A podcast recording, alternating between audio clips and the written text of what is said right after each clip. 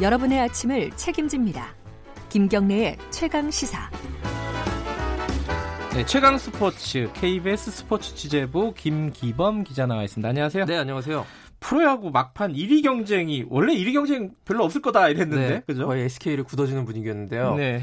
요거 프로야구 흥행 호재입니다. 아 그런가요? 이렇게 그 1위부터 3위까지가 지금 경쟁이거든요. 네. 이렇게 세 팀이 마지막까지 순위 경쟁하는 거는 좀 과거엔 없었던 일이거든요. 한 음. 한두 팀 정도가 순위 경쟁을 했었는데 1위를 놓고는 음. 세 팀이 다 한꺼번에 1위 경쟁에 뛰어드는 건 마지막까지 이거는 프로야구에서 있었 없었던 일이기 때문에 굉장히 흥행 측면에서는 좋은데 네. SK 팬들 입장에서는요 굉장히 억장이 무너지는 심정일 겁니다. 지금. 6연패라고요? 6연패. 예. 어제 어제도 어제 예. 패배가 특히 충격적인데요. 네. KT한테 3대 0으로 이기다가 7대 3으로 역전패 당했습니다. 아하. 굉장히 좀 좋지 않은 방, 그 방식으로 패배를 한 거기 때문에 음. 뭐 오늘 경기에도 영향이 있을 수 있는 선수들의 사기에 네. 그런 것이고요. 어제 경기 직전까지 어제 하기 전까지 SK가 1위였고요. 2위 두산이 한 경기 반차로 2위. 음. 3위도 그 한 경기 반차로 3위예요. 예. 2, 3위가. 예. 아직 어떻게 돼 될지 모르는 거네요. 음. 어제 경기가 이제 SK가 지고 키움도 졌어요. 근데 아,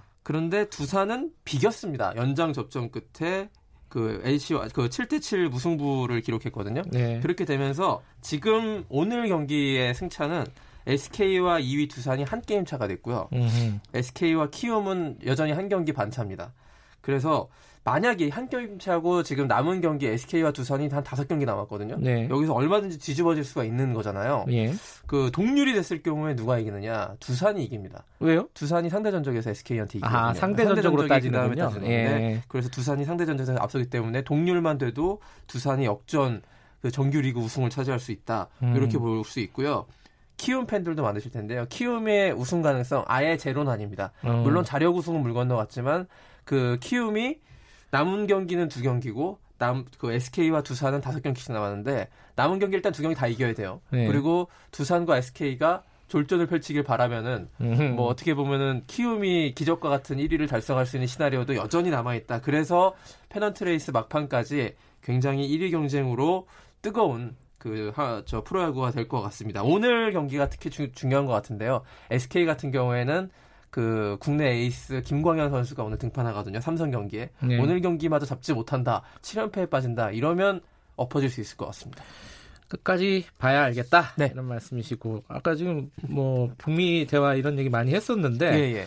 지금 평양 경기가 결정이 됐다고요? 네, 요게 그 정치적인 문제랑 연관이 될 수 있었거든요. 예. 자, 일단은 저 축구 대표팀이 월드컵 2차에서 북한과 10월 중순에 경기하는데 네. 북한 원 평양 원정을 가기로 결정이 됐습니다. 음. 그 북한이 그 아시아 축구 연맹 이저 이 축구 예선을 총괄하고 있는 AFC에 공문을 보내서 다른 경기와 동등한 수준에서 홈 경기를 한국과의 홈 경기를 준비하겠다 이렇게 통보를 했어요. 그 음. 도- 동일한 수준이라는 것은 뭐 홈앤 어웨이 이거 하겠다. 예, 이거죠. 그래서 예. 국- 우리나라가 우리나라 국가대표팀이 평양으로 건너가서 김일성 경기장에서 이제 원정 경기를 치르는 음. 역사적인 그 순간이 다가오고 있습니다. 손흥민 선수가 김일성 경기장에서 골을 넣으면 어, 북한 동포들이 어떤 반응을 보일지 그 굉장히 많은 관중들이 들어가거든요 거기에. 그래서 10월 15일입니다. 생각만 해도 약간 좀 뭐랄까요? 어, 떨리네요. 굉장히 음. 평양 김일성 경기장에서 애국가가 이 김일 저 김일성 경기장에서 연주된다. 이게 동일한 수준에서 똑같이 이제 준비한다면 음. 각 국가가 울리잖아요. 예. 애국가가 울리는 겁니다. 예전에 사실은 애국가가 울리는 게 부담스러워서 예. 제3국에서 경기한 적이 있었거든요. 한국과 북한의 월드컵 아하. 예선에. 근데 이제 지금 이 상태로라면은 그 평양에서 애국가가 울려 퍼지는 그런 일이 벌어질 수 있기 때문에 굉장히 큰 관심을 모으는데 남은 거는 근데 응원단과 취재진 문제예요. 얼마나 파견할 수 있느냐. 그 문제는 좀 더 풀어야 될 것 같습니다. 굉장한 이벤트가 될 것 같고 예.